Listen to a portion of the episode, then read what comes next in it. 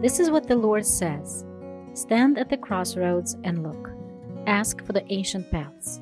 Ask where the good way is and walk in it, and you will find rest for your souls.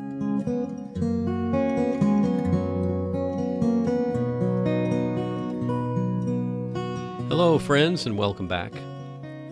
Well, I wasn't actually planning to talk about this topic until I listened to a Christian podcast yesterday as I was driving through the countryside in Russia.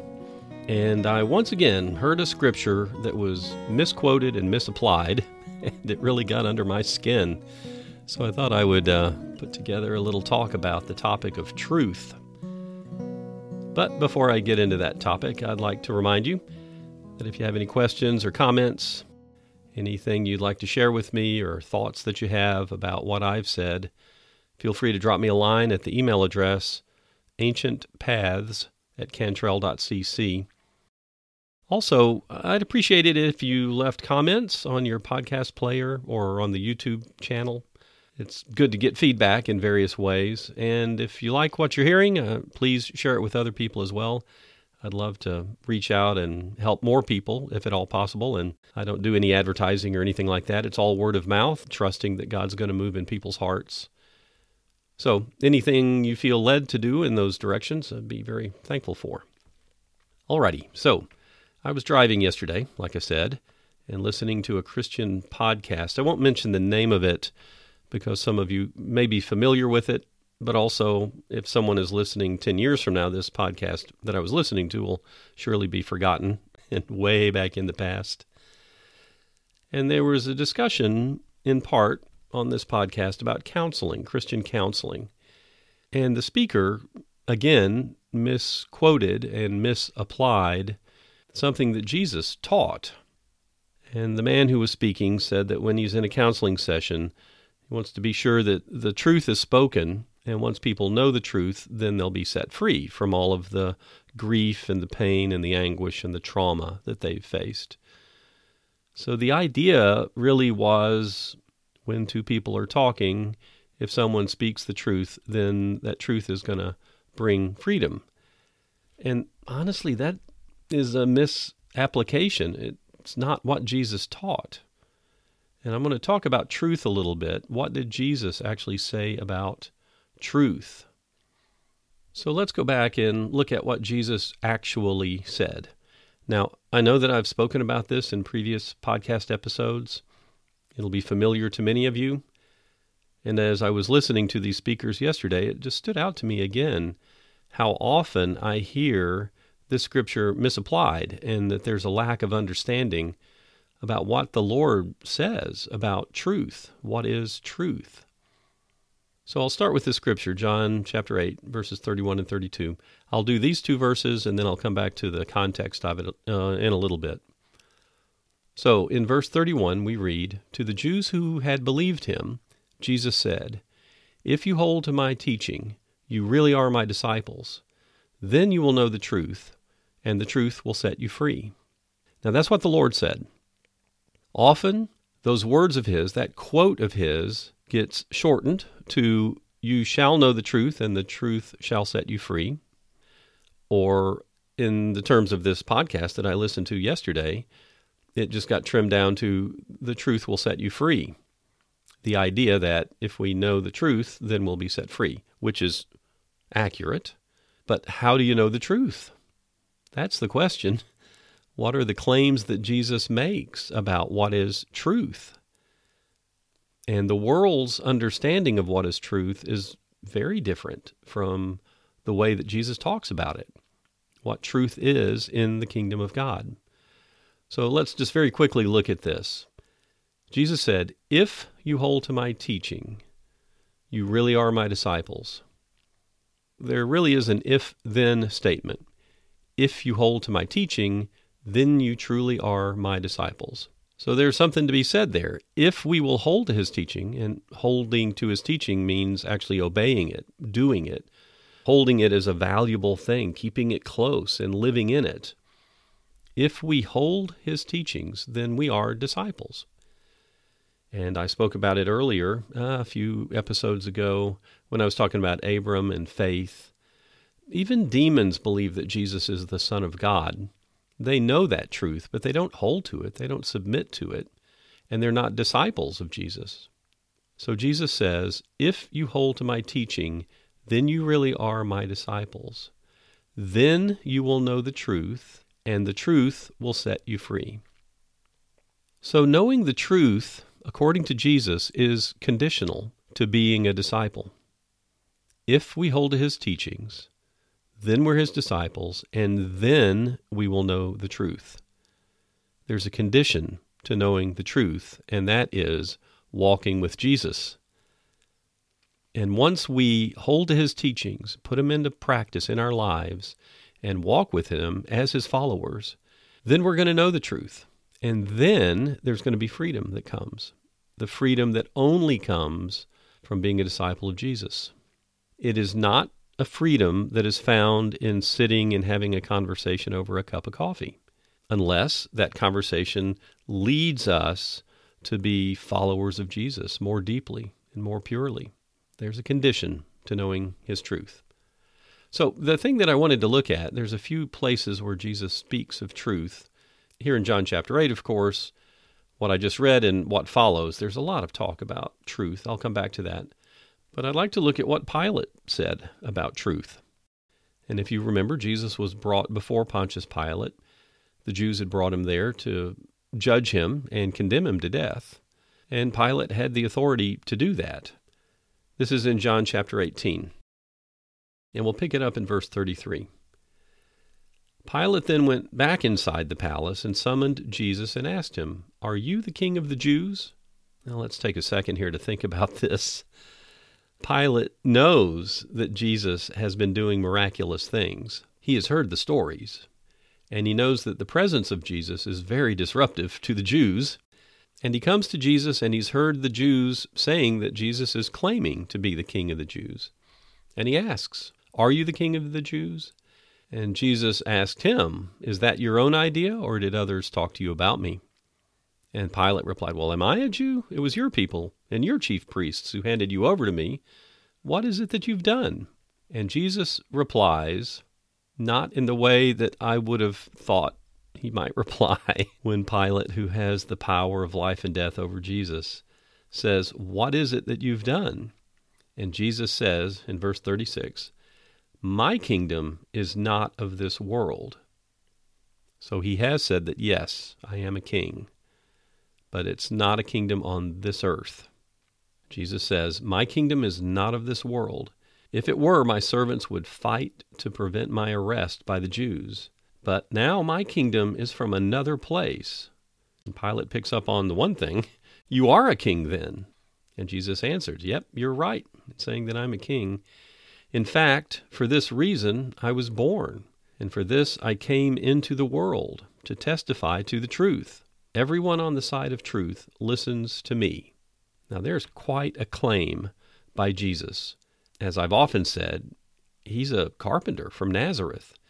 And he says, I'm a king, but I'm not a king from this earth. I'm a king from a different place. And I was born into this world to tell people about that truth, to testify to the truth. And this carpenter from Nazareth says, Everyone on the side of truth listens to me. That is an exclusive claim.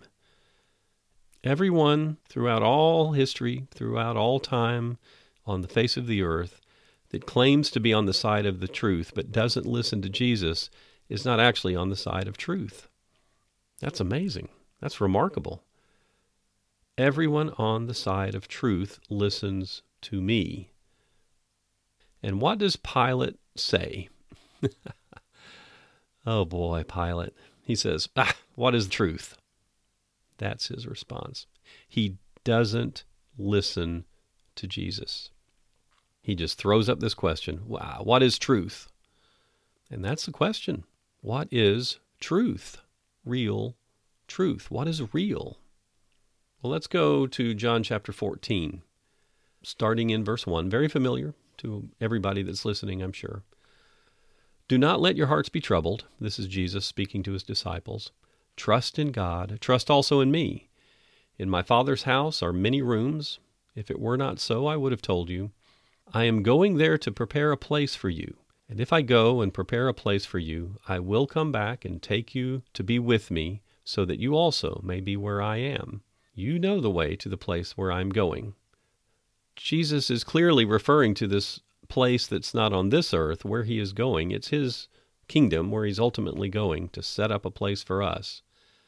And remember, this world and everything in it ultimately is going to be destroyed, and the kingdom of God is going to come afresh with a new creation, new earth, new heavens.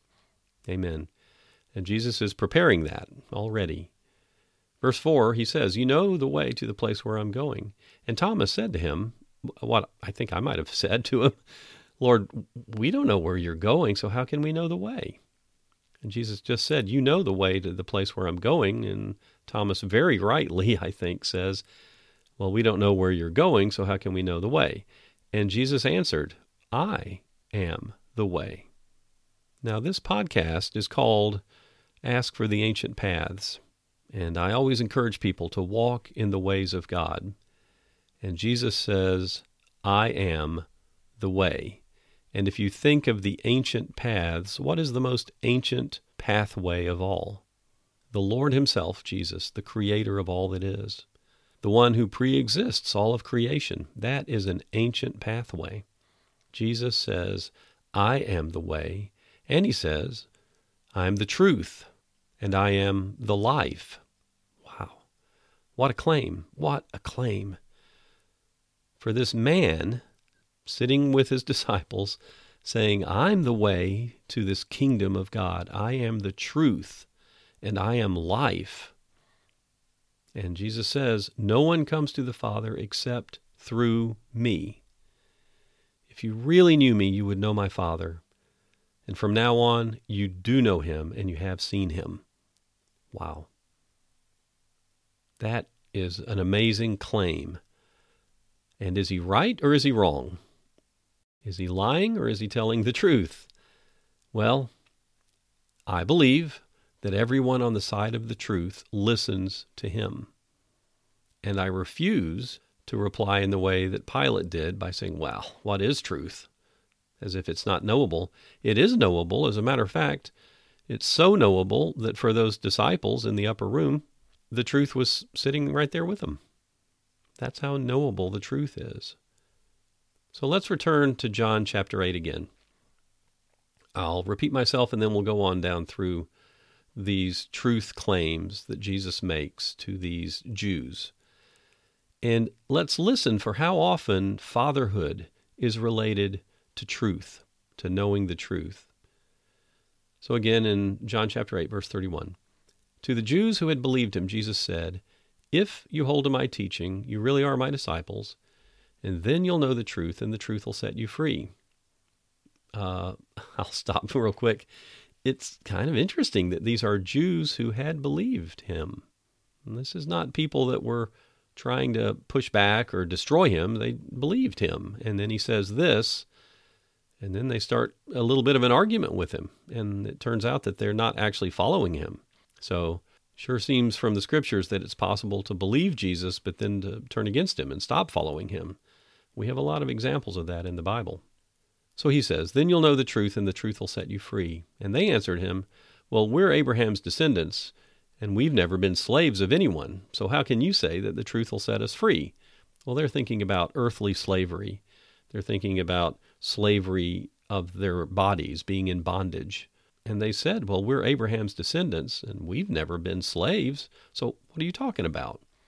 And Jesus replies, verse 34 I tell you the truth, everyone who sins is a slave to sin. Now, no slave has a permanent place in the family, but a son belongs to it forever. So if the Son sets you free, you will be free indeed. I know you're Abraham's descendants, yet you're ready to kill me because you have no room for my word. I am telling you what I have seen in the Father's presence, and you do what you have heard from your father. Oh boy. They said, We've never been physically enslaved. And Jesus says, Well, I'm not talking about physical slavery. I'm talking about being a slave to sin. And if the Son sets you free, then you're going to be free.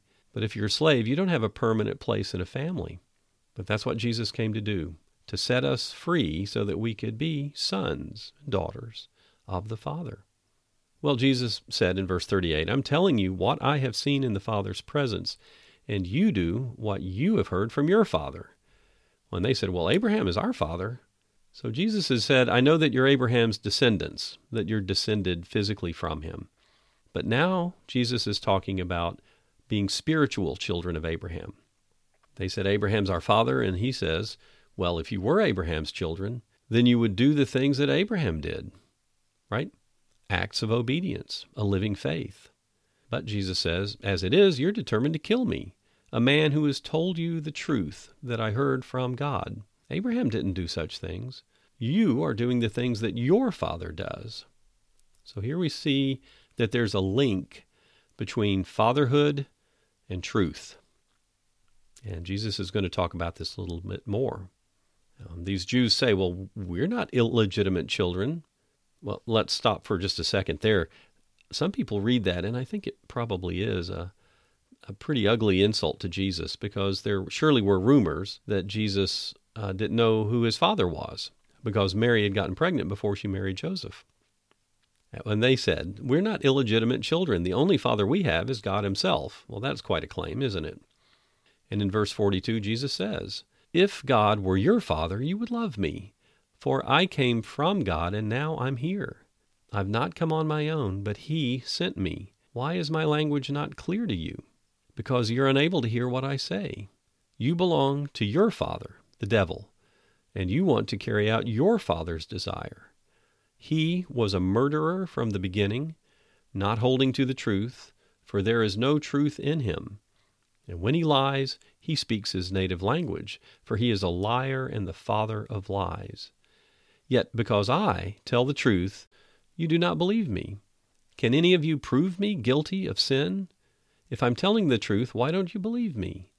He who belongs to God hears what God says, and the reason you do not hear is that you do not belong to God. Boy, what a conversation. The Lord lays it out so clearly. God is my Father. I have come into this earth to bring truth, but you don't listen to me because your Father is the devil. And the devil has no truth in him. He lies. He's a liar. He's the father of lies. We need to remember that. You remember Jesus said, Anyone on the side of truth listens to me.